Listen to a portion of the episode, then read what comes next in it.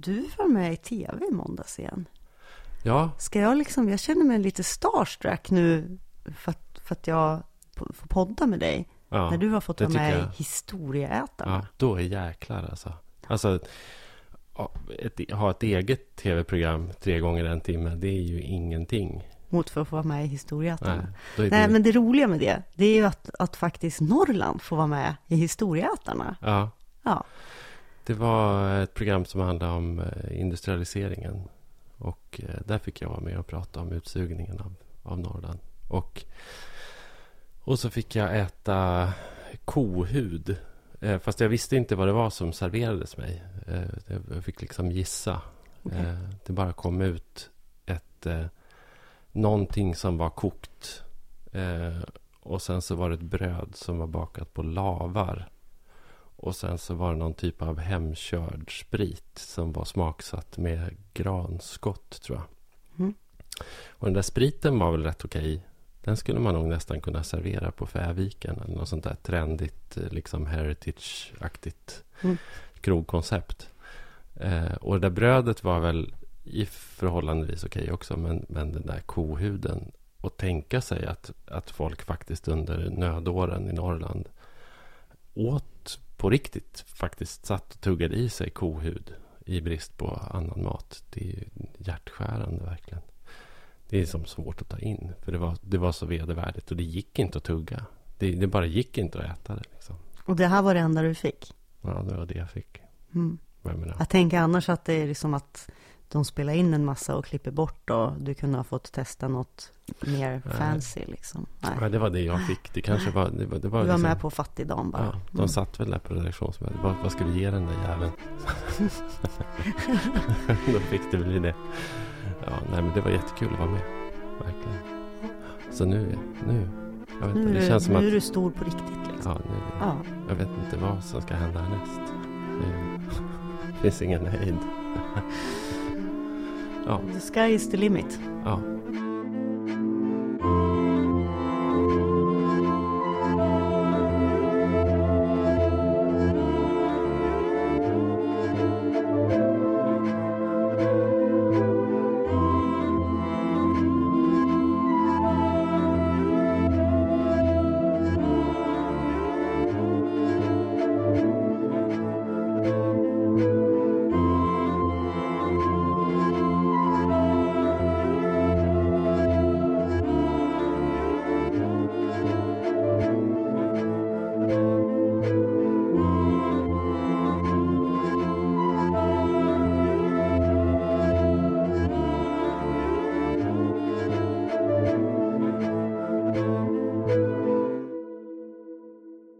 Du lyssnar på Norrlandspodden med Po Tidholm och mig, Sofia Miriamsdotter.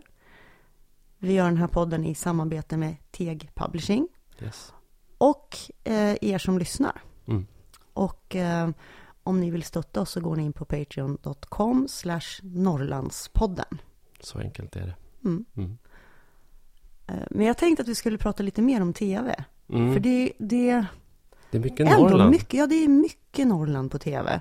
I det mest möjliga och omöjliga sammanhang. Men nu tänkte jag att vi skulle prata om Midnatt Sol.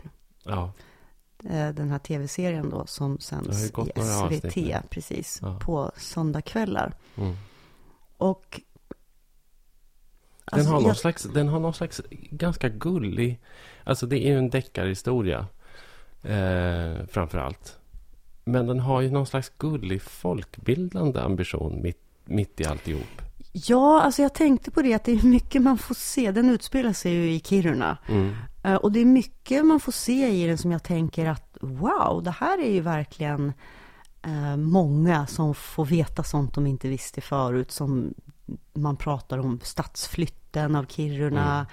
Mm. Det är också olika, ja, men det är väldigt mycket samiska inslag på olika sätt. Men sen kan jag bli lite konfys eftersom det samtidigt är ju väldigt flippat på olika sätt så att ja, men vad är det som är sant och inte av det här? Jag vet inte hur alltså och det är mycket nojder och trolltrummor och ja men precis att det blir också en väldigt skev, lite skevt där kan jag tänka.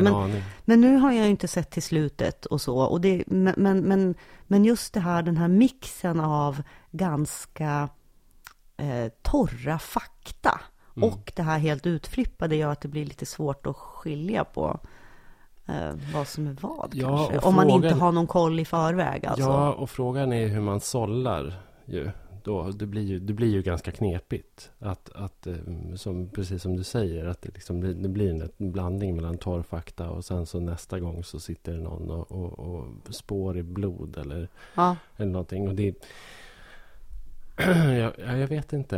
Det är inte helt lättsmält. Och sen är det också så extremt överdrivet, och liksom den här stadsflytten som i serien har kommit en bra bit på väg, vilket den ju inte alls har i verkligheten. Men sen så verkar ju den ha en annan roll, alltså att den är en del av själva intrigen, att det är en massa problem med den här flytten som ju inte heller då stämmer med verkligheten. Men alltså att flytten som så ska genomföras, att det är väldigt mycket som ändå stämmer. Sen vet jag inte, alltså jag kan inte på riktigt bestämma mig för om jag tycker att den är bra eller dålig. Och innan jag började titta så såg jag flera recensenter som hade tjuvtittat och sa, gud, det här är helt fantastiskt och det kan vara den bästa svenska tv-serien sen Bron. Så säger man ju alltid. Nej, det gör man, alltså, om man tycker det. Men där är ju inte jag, och vi har ju det här klassiska, det är många av våra lyssnare också som har påpekat dialekterna, norrländskan. Och på ett sätt, de har ju hittat flera genuint norrländska skådespelare som faktiskt pratar autentiskt, även om de kanske inte kommer från Kiruna, men någonstans i närheten. Men sen så hade vi då i första avsnittet Peter Stormare. Ja, han är inte... Nu är det ju så... Han pratar ju så här jägarna norrländska. Han och jag kommer ju från samma ort. Vi kommer ju från samma ort, Arbro i södra Norrland. Och liksom, han pratar ju Arbromål jämt när han ska spela norrlänning. Så det funkar inte. Det som är fördelen med Kiruna är ju ändå att det finns ju ingen Kiruna-dialekt. Eftersom Kiruna är ju en plats som liksom uppstod för drygt 100 år sedan i samband med gruvdriften, och dit har strömmat människor framförallt från Tornedalen. Så att om det finns en Kiruna-dialekt så är det ju i sådana fall en dialekt som... Men det är någon norrbottnisk... Som talas av andra norrbottningar som har flyttat dit och kanske bott där i generationer. Men det finns ju egentligen ingen ursprunglig Kiruna-dialekt att liksom utgå ifrån. Så det är ju en fördel då. Men jag tycker inte Stormare... Jag är ju ganska glad över att Stormare skrevs ut ur serien. Ja, men hur tycker du att Gustav Hammarsten, hans trovärdighet som halvsame? Nej, det funkar inte. Han ser så otroligt sydsvenskt urban ut, så att jag har väldigt svårt. Förutom hur han pratar, för det med hans dialekt här, det är ju otroligt intressant att i vissa scener så pratar han som sig själv. Ja. Alltså någon utslätad Stockholmsvariant. Ja. Ja, icke-dialektal överhuvudtaget. Nej, och så sen i en annan scen så försöker han verkligen krysta fram någonting som hörs direkt att det här är verkligen inte autentiskt. Ja. Så han hade heller faktiskt fått fortsätta prata som sig själv. Och man skulle kunna tänka att ja, men han har väl bott i Stockholm och gått skola och utbildat sig och slippa bort sin dialekt och... Det hade varit mer trovärdigt på något sätt. Ja, fast samtidigt är det så viktigt för den där karaktären att den är just halvsamisk och att han har den där historien och platsförankringen och sådär.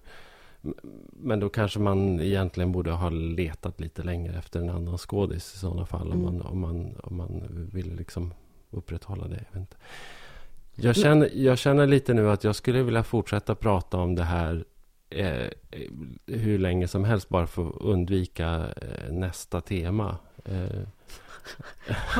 Får jag bara säga en enda sak till om den här serien? Jag vill verkligen göra det, för att den heter ju Midnatt Sol. Ja. Och om det är någonting som jag tycker är bra med den här serien, så är det ju att den väldigt påtagligt visar vad midnatt sol är. Alltså dels genom den här franska polisen då, som inte kan sova på nätterna för att solen lyser in genom fönstren, och att det faktiskt är så, men även andra scener som är tagna utomhus och det är mitt i natten och, men det är ljust hela tiden. Nu kommer jag att tänka på en amerikansk film som gjordes för kanske 10 år sedan som hette Insomnia och som utspelas i Alaska med någon polis som reser upp för att lösa någonting. Och det är midnatt sol och han kan inte sova på nätterna. Jag tror att det är Robert De Niro. Väldigt bra film, vill jag minnas. Ni får googla själva. Ja, men det tycker jag är väldigt fint. Och det är ju, alltså, jo, det är på det sättet är det ju en fin film. Ja. Det är storslagna vyer och det är vackert och det är verkligen på det sättet väldigt autentiskt. Mm. Jag kommer ju att fortsätta titta. Mm. Men jag är inte jätteentusiastisk. Vi återkommer till den då. Vi gör det när den är slut kanske. Ja, när vi har sett. Då kör vi en summering, en slutrecension. Då sätter vi betyg. För nu ska vi prata om det här ämnet som du försöker undvika. Ja. Och som jag ändå vill prata om. Ja, och som vi har undvikit. Men alltså, vissa saker kan ju vara bra om man låter dem sjunka in lite grann innan man börjar prata. Men det har varit val i USA. Och Donald Trump kommer att bli USAs nästa president. Ja. Vi kan inte ducka för det här. Helt overkligt. Det låter verkligen sjukt att säga fullkomligt det. Fullkomligt overklig situation. Fullkomligt jävla sinnessjuk. Men säg det du på, säg. Donald Trump blir nästa president i USA. Jag kan inte. Jag kan knappt säga det. Det är fullkomligt vansinnigt. Jag har tänkt på en del som säger så här att varför är ni chockade? Och så här. Men jag har kommit fram till att man kan vara chockad utan att vara förvånad. Ja, alltså för att jag var nog en av dem som faktiskt in i det sista och även dagen innan när det liksom sa att Hillary kommer att vinna och så här, så har jag hela tiden varit... Nej, jag vågar fan inte tro på det. Vi såg hur det gick med Brexit. Och det är mycket, mycket möjligt att han vinner det här ändå. Och jag har varit som inställd och tänkt att jag ska försöka ställa in mig mentalt på det. Men det är ungefär som om man känner någon som man vet ska dö. Mm. Det spelar ingen roll hur mycket jag än vet att den här personen ska dö. Så när det väl händer så hamnar man ju i någon form av chock och overklighetskänsla. Mm. Ja, det är ungefär så. Jag skulle säga att det är så. Den västerländska demokratin är död. Eller vi kanske inte ska dra så hårda växlar. Det är ju men det är känslan man har. Men vi går ju mot en framtid nu som är liksom otroligt oberäknelig och där det liksom är alltså det är i den oöverblickbara konsekvenser på alla sätt liksom. Och vad gör man då? Liksom, då känner jag så här, ja men okej, det här är ju ändå en Norrlandspodd och vi pratar om vår lilla del av landet, eller vår ganska stora del av landet i vår lilla del av världen här, långt upp i norra Europa liksom. Och det får vi hålla fast vid. Och det är klart att det finns en massa geopolitiska konsekvenser av det här valet som på sikt kan drabba oss och det kan ställa till liksom, det kan fan bli krig, det vet vi inte. Men kanske den absolut viktigaste saken som jag kände liksom dagen efter valet, det var ju liksom att nu måste vi rädda det som räddas kan, kände jag. Och rädda det som räddas kan av svensk demokrati och av svenskt demokratiskt klimat och svenskt samtalsklimat och svenskt medieklimat. Liberalismen helt enkelt. Ja, alltså precis. Nu pratar jag inte marknadsliberalism utan nu pratar jag liksom den liberala demokratin. Den liberala demokratin. Ja. Vi måste slå vakt om den och vi måste slå vakt om liksom det... Jag älskar att jag fick det att säga att vi ska slå vakt om den liberala demokratin. Ja, men jag är ju helt för den liberala demokratin också. Det är klart att jag är det liksom. Därför att vi har ändå kanske bättre förutsättningar här i Sverige än vad vi har på väldigt många platser i världen. Men varför tror du det? Därför att vi fortfarande har en välfärdsstat. Vi har fortfarande ett utjämnande, i viss mån utjämnande skolsystem till exempel. Människor kan fortfarande utbilda sig, gå vidare till högre utbildning utan kostnad och oberoende var de kommer från, alltså rent teoretiskt. Ja, rent teoretiskt så har vi så, men problemet som vi har är ju att trots att vi faktiskt fortfarande har en välfärdsstat så har vi kommit till det här där folks upplevelser är viktigare än fakta. Ja. Och om folk upplever att välfärdsstaten håller på att rivas ner, eller om folk upplever att medierna ljuger, eller folk känner att det är på väg att gå åt helvete, och det, då spelar ju de här sakerna ingen roll. Ja, för är det någonting som man kan liksom nu börja urskönja när man tittar på vilka som röstade på Trump i det amerikanska valet, så är det ju så här att för det första så det mest alarmerande som hände var ju att valdeltagandet var det lägsta på väldigt, väldigt länge. Det var ju liksom 50% av befolkningen i princip som röstade. När man har räknat bort alla som inte får rösta och som sitter i fängelse och inte får rösta, så återstår det ungefär 20% som röstade på Trump. Det vill säga att 80% av USAs befolkning inte röstade på Donald Trump. Röstade faktiskt inte på Donald Trump, men nu kommer han få en oinskränkt makt över både USA och resten av världen här under 4 år framöver, om ingenting oförutsett händer, vilket jag verkligen innerligt hoppas att det gör. Men nu är det så. Och då tittar vi då på vilka det är som röstade på honom då. Och då var det ju väldigt mycket tal innan om att det här är liksom de som stöder kärnväljaren, Trumps kärnväljare liksom under valkampanjen såg man framför sig. Det var en avställd industriarbetare som hade drabbats väldigt hårt av globalisering och frihandel. I rostbältet. Nu visar det sig så här i efterhand att så var det inte. För det första så måste man slå fast att han bars ju fram av vita väljare, men inte bara vita män utan också vita kvinnor. Och det var inte bara fattiga vita män, utan det var också välbärgade vita män. De allra fattigaste röstade faktiskt på Hillary. De röstade på Hillary Clinton. Men han bars fram av amerikansk arbetarklass och av amerikansk medelklass. Vita män och vita kvinnor backade upp på honom. Och varför gör de det då? Jo, alltså det är här den här frågan om upplevelse kommer in. Och det är här den här frågan är om identitet kommer in. Och en sak som jag har snubblat över och som jag tycker är otroligt intressant, det är ett projekt som har drivits av en statsvetare i Wisconsin i flera år. Hon heter Catherine Kramer, jag tror. Och hon har skrivit en bok som heter The Politics of Resentment och som handlar egentligen om begreppet rural consciousness. Alltså ruralt medvetande eller lantlig medvetandegörande. Eller medvetenhet. Eller? Medvetenhet. Ja. Och hon har ju då rest runt i Wisconsin och gjort mängder med intervjuer under nästan 10 år. Wisconsin har varit en väldigt intressant stat därför att Wisconsin har styrts av en guvernör som heter Scott Walker som är extremt högerinriktad och han har bedrivit en politik som har varit väldigt antifacklig och väldigt antistatlig och snudd på libertariansk. Och han har fått stöd från människor som egentligen inte borde stödja honom, därför att om man tittar på deras socioekonomiska position så borde de egentligen efterlysa en starkare stat och ett starkare välfärdssamhälle och också vara mer positivt inställda till fackföreningar. Men Scott Walker har vunnit mark med sin retorik som i mångt och mycket faktiskt liknar Trumps. Så att hennes arbete med att försöka förstå väljarna i Wisconsin och varför de har gått dit de har gått går att applicera på hela USA för att förstå varför Trump har vunnit. Och det som man kan säga då det är liksom att det handlar inte egentligen om den individuella ekonomiska situationen eller belägenheten, utan det handlar om en misstro. Och det handlar om en känsla av att vara förfördelad. Och det som man kan se i USA är ju att det här är ju ett slags kulturkrig. Alltså mellan egentligen den liberala demokratin och en grupp människor som inte känner sig delaktiga i den.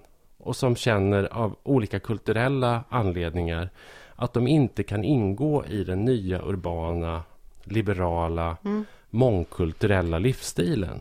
Det här har ju diskuterats ganska mycket, hur just Donald Trump har infört någon slags den vite mannens identitetspolitik. Ja. Att på något sätt återupprätta den vite mannens makt och inflytande.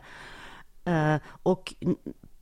Och då ingår ju självklart den här attackerna mot alla som inte uppfyller den vite mansnormen. Det vill säga allt ifrån kvinnor och hbtq-personer till ren rasism. Jag vill ju hoppas någonstans att det här är liksom den vite mannens sista suck. Men, i den här identitetsbemärkelsen. Ja, men det hade det ju kunnat vara om det hade varit den vite mannens sista suck. Men det är ju när jag pratar om den vite mannen, då pratar du säger att men det är också kvinnor och det är fattiga. Ja. Men alltså den vite mannen, det är ju inte bara liksom individer som är vita män, utan det handlar ju om upprätthållandet av den vite mansnormen. Ja, och där absolut. Så tycker inte jag att det är den konstigt heller. Precis, att även kvinnor vill det, eller bara liksom att man lever i en värld där man inte riktigt känner igen sig, och då vill man återgå till någonting stabilt som man känner till, och då är det kärnfamiljsnormen och där den vite mannen styr. Är du med på det? Ja, absolut. Och när jag säger att jag hoppas att det är liksom någon slags dödsrycket vi ser för den.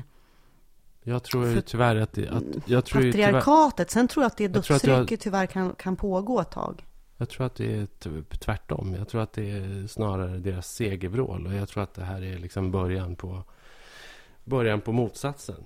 Jag tänker att det här är början på deras sista försök att liksom återta det som är deras och kontrollen liksom. Och det kommer kanske att se ut att gå bra till en början. Alltså det gör ju det nu, just för att Trump vann valet och just för att kanske Le Pen vinner valet i Frankrike nästa år och Sverigedemokraterna i Sverige året därpå.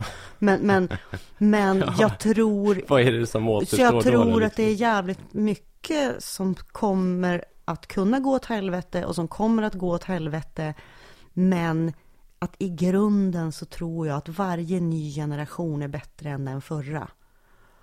Och vi har ändå en liksom ny uppväxande generation som kommer att liksom slå ner det här. Det kanske kommer att ta tid. Alltså det kanske kommer att utbryta ett världskrig först.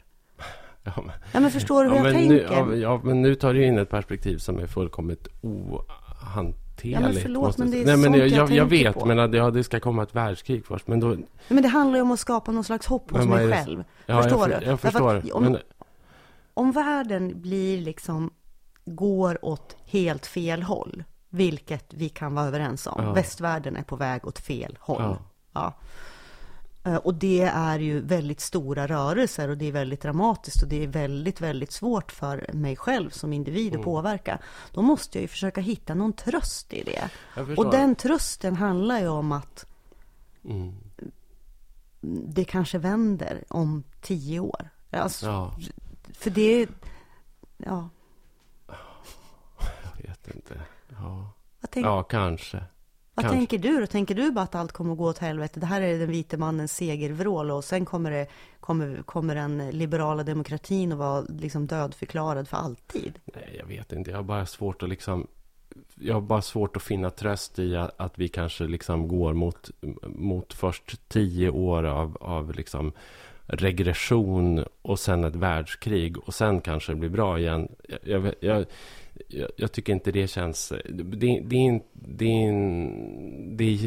ingjuter inte hopp hos mig. Jag skulle väl liksom hitta ett hopp någon annanstans. Och då skulle jag vilja återknyta till det som vi har pratat om i något avsnitt här tidigare höstas. Det här med liksom, är det rätt att gnälla?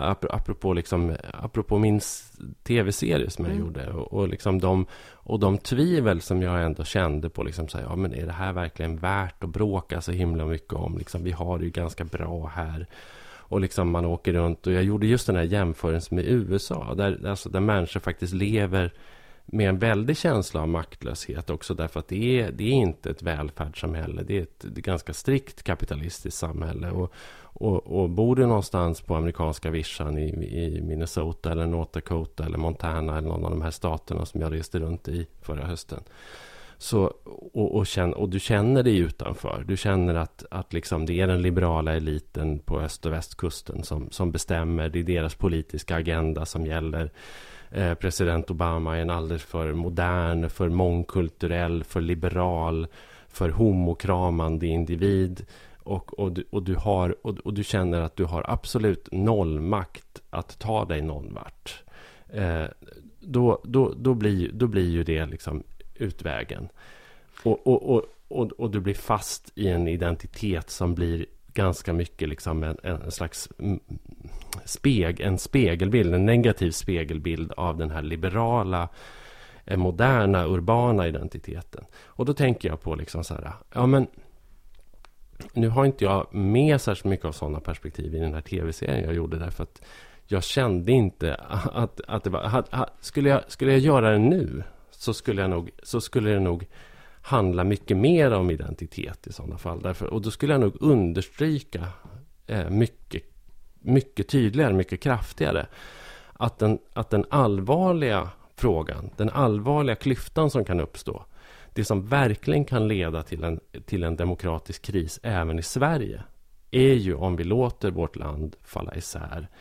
Och vi låter stora grupper, som då förvisso kommer inkluderas i välfärdssystemet, de kommer kunna, deras barn kommer kunna gå på fotbollsträningar, de kommer kunna lära sig simma i en kommunal simhall, de kommer kunna gå i skolan även om den är lite långt borta, och barnen kommer kunna flytta någon annanstans, och sådär. Men identitetsmässigt så känner man sig ju liksom förbisedd, man känner sig bortglömd, och risken är ju då att man börjar odla den här typen av alltså rural consciousness, alltså en lantlig medvetenhet. Men det är intressant med det här du säger nu, därför att alltså, vad skulle den liksom direkta konsekvensen vara om vi ska slå sönder då den liberala demokratin i Sverige? Ja, det är ju att de börjar rösta på Sverigedemokraterna. Precis, men för det intressanta med det är att det här, om vi nu ska prata om någon slags sönderfall av Norrland och välfärden och att saker monteras ner, det har ju pågått under lång tid. Ja, och det har det i USA. Och Norrland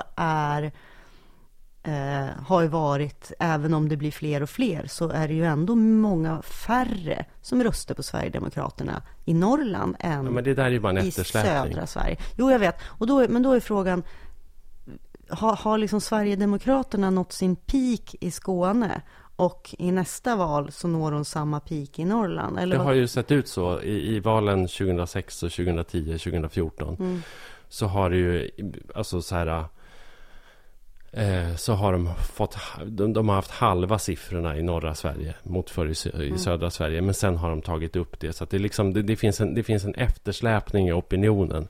Och i förra valet då, när de fick 13% på riksnivå och ungefär 20% i södra Sverige, så låg de på liksom runt 6-7% i norra Sverige. Och risken är ju att de får 13% i nästa val. Eller det är opinionsundersökningarna. I Norrland, ja, men de kommer ju få ännu högre. Och ännu högre i södra Sverige. Och det som göder det är ju inte att Sverigedemokraterna, och vilket inte Trump har heller, en politik som svarar på de här frågorna som de här väljarna har överhuvudtaget. Det är ju inte, jag menar, det är inte ens så att liksom, om du är en svensk väljare och du känner då att liksom, de etablerade partierna har stängt BB i Sollefteå, Sverigedemokraterna kan ta de väljarna från Socialdemokraterna utan att ens föreslå att man ska öppna BB i Sollefteå igen. Utan man får de där väljarna, man får de där väljarna ändå. Av rent kulturella skäl. Alltså av rent sociala, kulturella skäl. Identitetsskäl. Och det är där jag blir så jävla nojig. Och det är där jag känner nu att vi fortfarande... Jag har känt bara en stor ilska. Att vi har... Nej, men grejen är så här. Vi har fortfarande en chans. Vi har fortfarande en chans att stävja det här i vårt land. Och vi har liksom... Men hur då? För det är det jag undrar. Hur stäver du? Och det här har vi liksom grubblat på. Jag menar, det här har ju jag tror alla i journalistbranschen till exempel har ju grubblat i jättemånga år. Och vi ser... och ju mer vi ser liksom rasistisk propaganda och folk läser mindre tidningar, och hur ska vi stävja det här? Vad kan vi göra? Och nu så börjar det komma massa teorier om hur vi ska bete oss i Sverige för att det inte ska gå som i USA. Och så handlar det om att vi måste lyssna på folket. Ja. Och jag blir jätteprovocerad. Alltså jag känner verkligen, vadå lyssna på folket? Jag är folket. Jag råkar vara anställd av ett medieföretag och på det sättet så hör jag såklart till någon slags etablissemang. Men jag är ju fortfarande i en situation där jag kan få sparken, ganska överhängande risk. Jag har levt ändå, min identitet, den är ju liksom norrländsk glesbygd, fattigdom och armod. Ja. Och alltså jag är folket. Jag känner väl inte, alltså jag tycker att... Ja, men det känner vi väl alla, men Sofia, du måste ju inse att du tillhör inte folket på det sättet, och du har möjligheter som andra inte har. Men ja, just nu har jag det, men om jag blir av med jobbet så har jag ju inte det längre. Nej, du är fortfarande med, kanske du är fortfarande bildad och du har fortfarande möjlighet att uttrycka det, du har fortfarande en möjlighet att liksom... Fast jag är ju inte ens bildad. Jag är ju bara liksom låtsas intellektuell. Jag har... Jo, men okej, så här då. Du har fortfarande, du lever, även om du skulle bli av med jobbet så skulle du fortfarande ha kvar känslan av att du var en medborgare som man ska lyssna på och vars röst betyder någonting och du kan formulera dig. Och även när du inte var anställd så hade du en av Sveriges mest lästa bloggar och ett Twitterkonto, och du fick ju fan till och med stora journalistpriset för en Twitterkampanj när du inte var anställd. Så att jag tycker kanske inte liksom, jag tycker den jämförelsen haltar lite. Jag tror att du är en person... Men jag är snarare beviset på att vanligt folk kan nå ut och bli lyssnade på om de har något intressant att säga. Okej. Jag tror att vi går lite fel om vi använder dig som rollmodell för den här diskussionen. Nej, men jag säger inte heller att jag behöver vara det. Så. Men det är klart att att jag känner en viss frustration och att det känns som att hela den här diskussionen blir ju också någon slags ovanför huvudet på folk. Och bara det är ju i sådana fall provocerande, att det sitter människor i etablissemanget och pratar över huvudet på dem som vi kallar folket, som vi säger att vi måste bli bättre på att lyssna på. Det tycker jag är ganska provocerande gentemot... Jag ska säga vad jag blir provocerad av, det är att den här diskussionen bara dyker upp i eftervalsanalyser. Alltså det är så här, det är val i USA, det är val till EU-parlamentet, det är val till svensk riksdag. Nu pågår den jättemycket i Sverige och mitt emellan. Och i ungefär 4 veckor efter de olika valen eller Brexit eller något sånt där, så är det en eftervalsdebatt där olika personer som under 4 års tid inte har tagit ordet landsbygd i sin mun helt plötsligt har väldigt, väldigt starka, väldigt liksom fantastiska åsikter om att man bör lyssna på människor ute på landet. Men liksom under de här 4 åren emellan valen så skulle de aldrig sätta sin fot där om det inte vore för att köpa glass liksom i någon mysig glasskiosk. Nej, därför jag tycker inte alls det. Så här är det. Det har gått i Sverige då. Så det var val för 2,5 år sedan. Ja. Vi har val om knappt 2 år igen. Ja. Och jag tycker att den här debatten den var inte 4 veckor efter valet. Jag tycker att den fortfarande pågår. Och jag tycker att den har tagit ny fart nu. Hur ska vi undvika det här i nästa val? Hur ska vi upprätthålla demokratin? Hur vi som tror på liksom ett öppet och liberalt demokratiskt samhälle, vad kan vi göra? Men det är ju så jävla handfallet. Och det är så lite, och det är lite pliktskyldigt också. Sen kanske just de som borde tänka på det inte gör det. Men kolla nu, ursäkta om jag nu låter överdrivet bitter eller något sånt där. Nu är det ändå så att du och jag, vi jobbar ju ganska mycket med de här frågorna och jag har just gjort den här tv-serien och sådär. Men när jag hade gjort den här tv-serien så tänkte jag så här, fan vad schysst det skulle vara om det blev en lite bredare debatt om de här sakerna. Och då började jag tänka på så här, men vilka personer finns det i svensk offentlighet? Liksom kulturskribenter på till exempel Dagens Nyheter och Svenska Dagbladet och andra större tidningar som skulle kunna skriva och kanske ta upp någon liten puck eller någon liten sakfråga och jobba vidare eller kanske åka ut någonstans och göra något. Det behöver inte vara relaterat till min tv-serie överhuvudtaget utan bara jobba vidare. Känna liksom att och så började jag tänka på så här, men vem skulle det vara? Jag kom inte på någon. Och därför att alla som skulle kunna ägna sig åt de här sakerna sitter och skriver om, liksom påhittade artiklar om att Etnografiska museet ska liksom trycka ner identitetspolitik i småbarnens halsar. När de kommer med liksom så här genusdagiset går in på Etnografiska, då kommer de få veta att det var fel med kolonisation. Herregud, vi skriver 180 000 spaltmeter om det i de här tidningarna. Vi fyller tidningarna med det, men att åka ut liksom och titta på någonting annat eller liksom så här, eller faktiskt då besöka de här människorna som då ska liksom räddas från den här politiska korrektheten som är så fruktansvärd och den här identitetspolitiken som är så destruktiv. Det får man ju ingen impuls att göra. Men när har du sett den journalistiken? Jag kan inte se.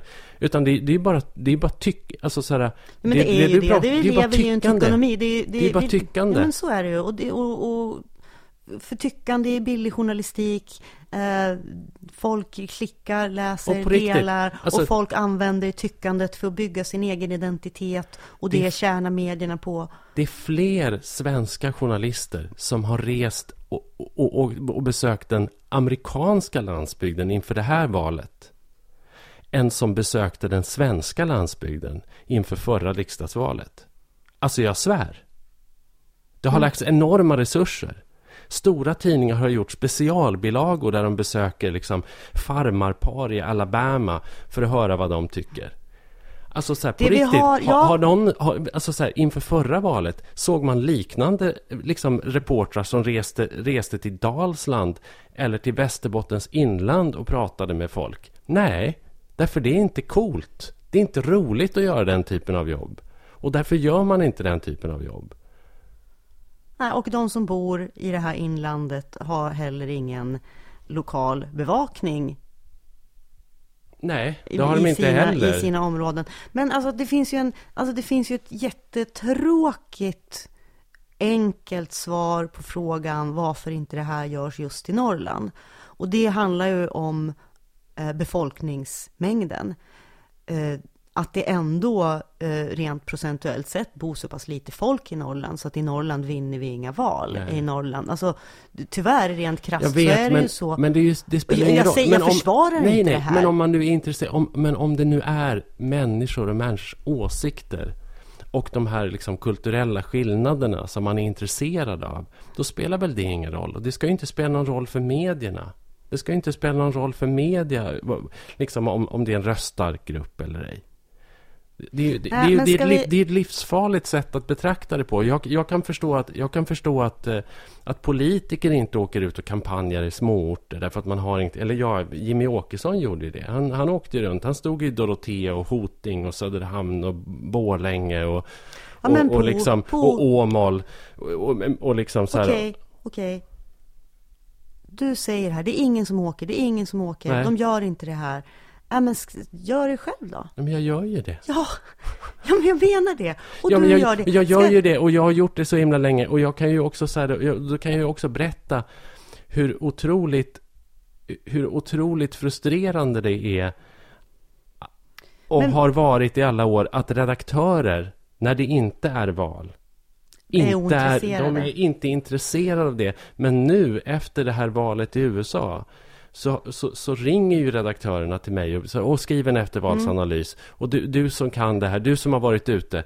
Men, liksom så här, men kan du medge på ändå att framförallt kanske sedan din bok kom ut, när nu är det 3-4 år sedan, Norrland, att det ändå kanske inte just utifrån den här frågeställningen vi diskuterar nu, men att det ändå har blivit, vi pratade ju om det i början på det här programmet till och med, det är mycket Norrland i tv nu, eller det är att vi ändå att vi får ett lite mer rapportering, lite fler bilder. Det finns en lite högre medvetenhet ändå. Och jag säger inte att den är stor, men jag säger att det ändå händer någonting. Ja, men någonting händer ju såklart, men det är alldeles för lite. Jag försöker bara hitta något. Och jag bara känner så här, ja men okej, det är val igen om snart 2 år. Mm. Och risken är ju överhängande, det tror jag att vi båda är ganska överens om, att Sverigedemokraterna går fram ganska starkt i det valet.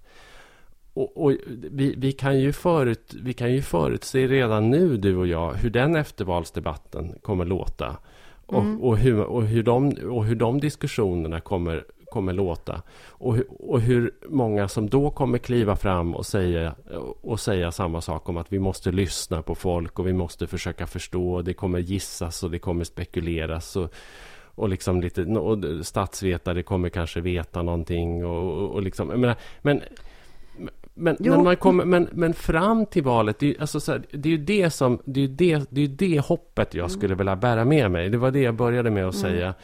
Och jag hoppas inte att vi går mot 10 år av recession och sen världskrig och sen kanske blir bra, utan vad jag skulle vilja nu är ju att vi på något sätt samlar oss, på något sätt så här, försöker identifiera vad som är styrkorna i vårt land och vad det är som vi kan göra för att hålla ihop den här befolkningen. Därför att om vi ska försöka ändå så här koppla tillbaka till det som är det viktiga här, så är det att runt om i hela världen så pågår en urbanisering. Den urbaniseringen, den är inte bara fysisk. Det handlar inte bara om att städer växer och att kapitalet vill vara där, utan det är i allra högsta grad kulturellt. Det handlar om att allt det som vi betraktar som framsteget, att USA fick en svart president, att homosexuella kan gifta sig, att homosexuella kan adoptera barn, eller att man tillåter insemination, eller att man liksom så här, alla de här små stegen mot liksom en vad ska man säga, en liberal, ett jämlikt samhälle och där man kan uttrycka sig fritt och man kan röra sig fritt. Alla de sakerna som vi betraktar som framsteg finns det nu uppenbarligen grupper i samhället, i USA, i Frankrike, i England och i Sverige, som betraktar som hot. Ja. På riktigt. Ja. Och då måste vi ju så här, och då kan inte lösningen, vilket ju så här, jag tror att vi betraktar det för Sveriges del och för kanske för USAs del också, men särskilt för Sveriges del så betraktar vi lösningen på det problemet. Och det här är ju då liksom så här, det är ju vad själva boken Urban Express av Kjell Nordström och Per Schlingmann handlar om. Det är ju att lösningen på den konflikten är att alla som föds och växer upp på landsbygden flyttar till en urban miljö och blir en sån modern människa som då omfamnar de här nya, moderna, liberala, urbana värderingarna. Men så kommer det inte bli. Nej, det är inte lösningen. Utan lösningen måste vara att en viss del av befolkningen faktiskt stannar kvar. Men att det finns ett koncept kring det också. Att det finns en värdighet även i det livet. Att det livet också är meningsfullt att leva. Och att det också är att vara svensk. Ja. Och liksom, förstår du? Ja, jag förstår. Men då tänker jag så här. För det första, det finns ju människor som bor på landsbygden och i glesbygden och inte lever ett urbant liv, som faktiskt tycker att det är ett okej liv att leva. Mm. För det första så finns det ganska många och det finns många som väljer det också. Mm. Men det jag undrar, för när vi pratar lösningar, det är alltid vi är ganska överens om analysen och varför det håller på att gå som det går och liksom ser liksom svart på hur det kommer att gå i Sverige i nästa val. Men den stora knäckfrågan här är fortfarande, hur förhindrar vi det? Och du säger, jag tror att vi kan förhindra det. Jag tror att vi måste liksom hålla ihop Sverige, få liksom hålla den här liberala demokratin högt.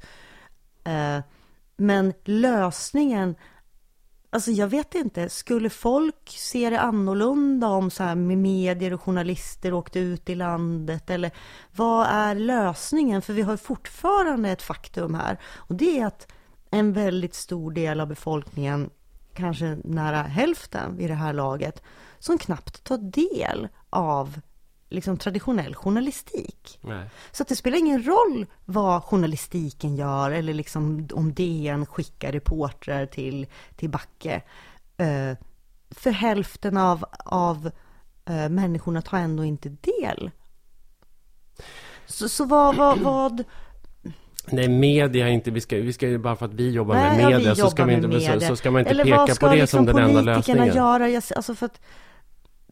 Ja, alltså, då är vi tillbaka till liksom de här gamla sakerna som vi har pratat om. Att ja, men vi måste ha en nationell regionalpolitik. Det kan inte vara upp till det fattiga landstinget i Västernorrland och bestämma om det ska finnas BB i Sollefteå. Jag vet inte om det här är svaret på frågan på, för titta på andra länder. Titta på till exempel då, alltså vi har pratat om Norge, som ju då har en landsbygdspolitik som är ganska fungerande. Men de har ju inte de här identitetsproblemen. Nej, men det är ganska många i det landet som röstar på Framskrittspartiet. Ja, men jag menar är att hur verkligheten ser ut behöver ju inte alltid matcha med folks upplevelse av verkligheten. Det är verkligen poängen här. Det är det som är kärnan i det här, och hur förändrar vi det? Ja, men hur får vi människor att ha liksom en jag ska inte säga en korrekt, men alltså att bygga sin verklighetsuppfattning på korrekt information. Mm. Hur löser vi det? Alltså det går inte att svara entydigt på det. Men vi i nästa avsnitt kan vi flagga för, så tänker vi prata om medieutredningen och vad de föreslår. Och det kan ju bli förändringar i svensk journalistik. Ja. Det kan... Om det vill sig väl uppstå liksom lokala journalistiska lösningar och nya redaktioner som kanske speglar människors liv och får dem att känna sig sedda på ett annat sätt än vad de gör nu, om vi nu ska prata om media som lösning. Sen så tror ju inte jag att liksom, media är bara en del av det. Sen så krävs det ju politiska lösningar, att människor känner sig sedda, att de känner att de får någonting för sina skattepengar, att de känner att de räknas, och att det inte blir det här liksom ensidiga fokuset på utvecklandet av det urbana livet. Och då menar jag inte bara det urbana livet i form av liksom modern urban infrastruktur och allt större städer och bekvämare hus och liksom en schysstare, skönare livsstil med ekologiska livsmedel, utan också liksom att man är med, att det finns ett samhällsprojekt, att det finns ett projekt. Det finns inget projekt. USA har ju inget projekt. Eller rättare sagt så här, USA har haft ett projekt i 8 år.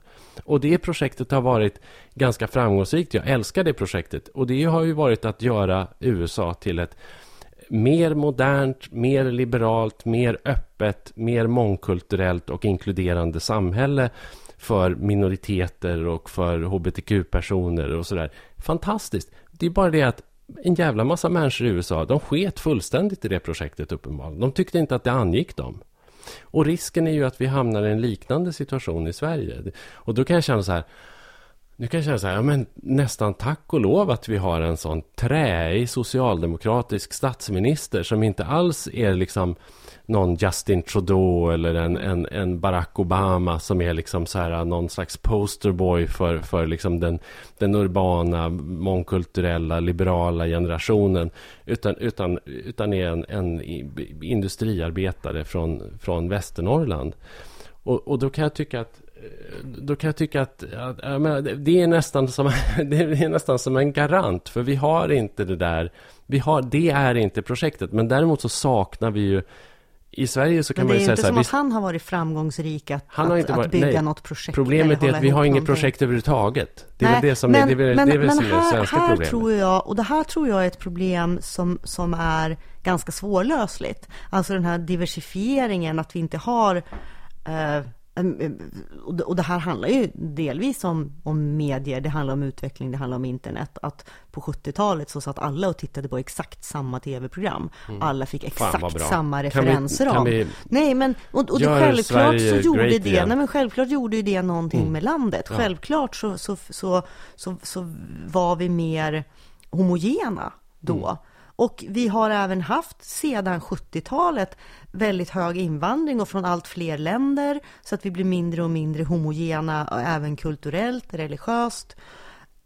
Jag tycker inte att det i sig behöver vara en orsak till någon slags splittring sådär. Men det finns ju en utveckling. Ja, men det är ju det, och det finns en utveckling som vi inte kan stoppa, som det här med medier. Vi kan inte helt plötsligt tvinga människor att sitta och titta på samma tv-program igen. Och det kanske också är så enkelt som att här står du och jag och pratar om att bevara liberal demokrati, och då är vi ändå ganska olika i våran uppfattning och i liksom vissa värderingar och politiska. Jag skulle säga att den främsta affischpojken för liksom den liberala demokratin i Sverige har ju varit Fredrik Reinfeldt. Ja. Med sitt, jag tänker på att även om vi är olika så har vi ju i grunden, så vill vi ju samma sak. Det vill säga vi vill bevara demokrati och yttrandefrihet och människors självbestämmande. Och vi vill jobba vidare. Vi vill ha mer feminism och mer jämställdhet. Ja, och vi vill ha ett mer mångkulturellt inkluderande samhälle. Det kanske är så enkelt som att... Men då måste vi få alla precis, men du säger då måste vi få alla att förstå det. Men om alla inte vill det, nej, alltså så här måste oavsett orsak, förstår du? Ja, och då måste de människorna få ett sammanhang att leva i som är meningsfullt i alla fall. Alltså så här, fast den omvärlden springer ifrån dem. Ja, faktiskt. Alltså på riktigt. Men jag vet inte. Det finns ju en massa liksom vänsterdrömmare nu som tänker sig att men bara vi hade socialism så skulle allting gå bra där, för då skulle alla dessa liksom alienerade väljare få del av välfärden och liksom del av kakan och hela bageriet på ett annat sätt, och då så skulle de inte alls bli alienerade och rösta på Le Pen eller Trump eller Jimmy Åkesson. Det är ju inte så enkelt heller, därför att och det bevisas ju av liksom den här Catherine Kramers undersökning i Wisconsin. Det är ju inte människor som har det dåligt. Och det är ju inte i Sverige heller. Plus att det är så pass få personer, alltså att socialismen, alltså den krymper ju i Sverige, och det är ju liksom en långsiktig trend att socialdemokratin är ju på tillbakagång. Ja, men det är ju så. Jag hatar att vi inte kommer någon vart i den här diskussionen. Nej, men det kommer vi inte att göra. Eller känner du att du nej, jag vill bara... Vad är din nästa så här, vad ser du? Ja, men vi skulle ju komma hit. Har du någon sån? Jag vill bara känna att det finns någonting att haka upp. Nej, men det här är bara terapi, att vi står här och käftar för att vi mår dåligt och ingen av oss vet vad vi ska göra åt situationen. Men men om alltså någonting litet konkret i alla fall, så måste det ändå vara så att människors liv måste speglas på ett annat sätt. Jag tycker att liksom den urbana medialiten ska skämmas när enda gången de bryr sig om vad liksom så här vanligt inom citationstecken folk tycker är i eftervalsdebatter. Det kan man bry sig om annars också. Och man kan intressera sig för andra människors verklighet utanför liksom den urbana kontexten vid andra tillfällen än bara 3 veckor efter ett större val i Europa eller USA eller Sverige. Det kan man faktiskt göra. Det kan man faktiskt begära av människor då. Eller hur? Kan man inte... Ja, och också då om vi inkluderar i de här personerna som borde bry sig mer, så är det ju också politikerna och inte bara mediefolk, utan även politiker på riksplanet borde visa. Och det skulle faktiskt ge mig ett visst hopp. Det skulle ändå ge mig ett visst hopp om det fanns ett sånt mer liksom grundlagt intresse för liksom hela landet och utvecklingen i hela landet. Det tror jag ändå på långsiktigare. Det är den enda garanten mot en sån situation som vi nu ser i USA.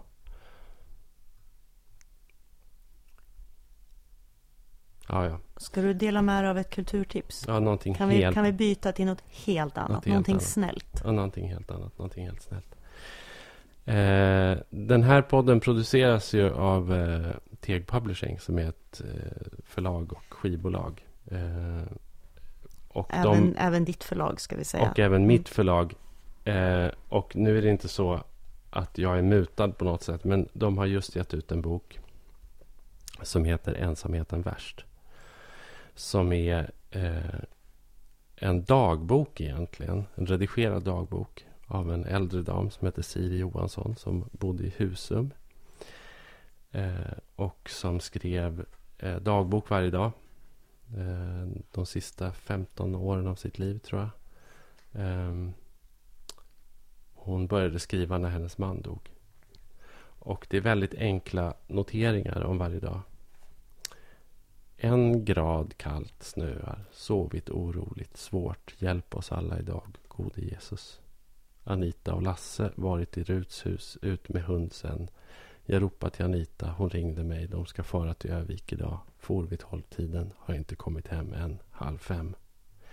Varit in till Hjärtrud en liten stund, Gun kommer imorgon.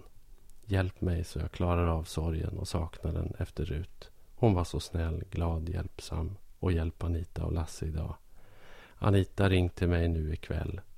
De hade ordnat nu. Blir begravning på torsdag 12 december. Annons på onsdag. Tack för hjälp, gode Jesus. Och så där pågår det dag ut och dag in. Hon tackar Jesus. Och det är hennes son som har satt ihop den här boken. Och han har också målat väldigt, väldigt fina akvareller av sin mors virkade dukar som finns med. Det är ju en väldigt, väldigt fin bok. Vi kan väl liksom bara gemensamt säga Ensamheten värst. Ja. Läs den. Ja, det är otroligt fin. Och det säger vi ändå. Även om vi har med Teg att göra, så hade jag velat tipsa om den här boken, för den är så himla fin. Och så kan vi försöka avrunda där. Och tycker ni att det är roligt att lyssna på oss när vi bråkar, så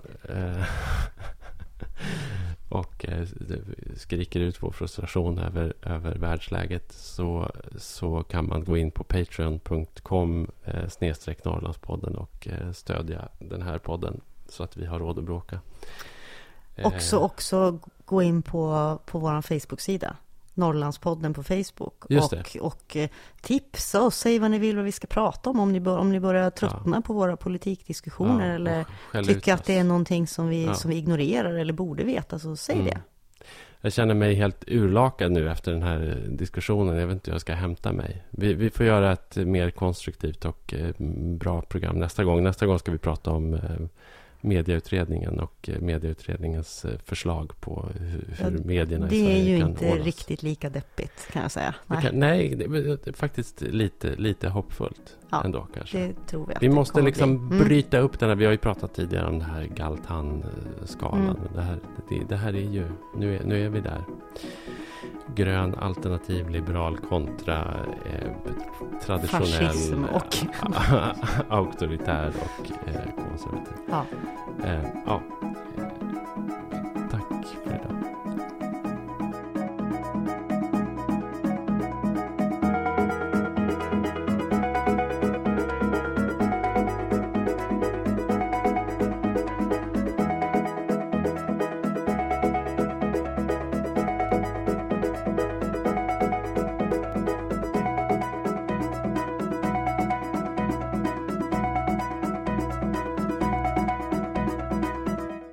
Norrlandspodden är en produktion från Teg Publishing.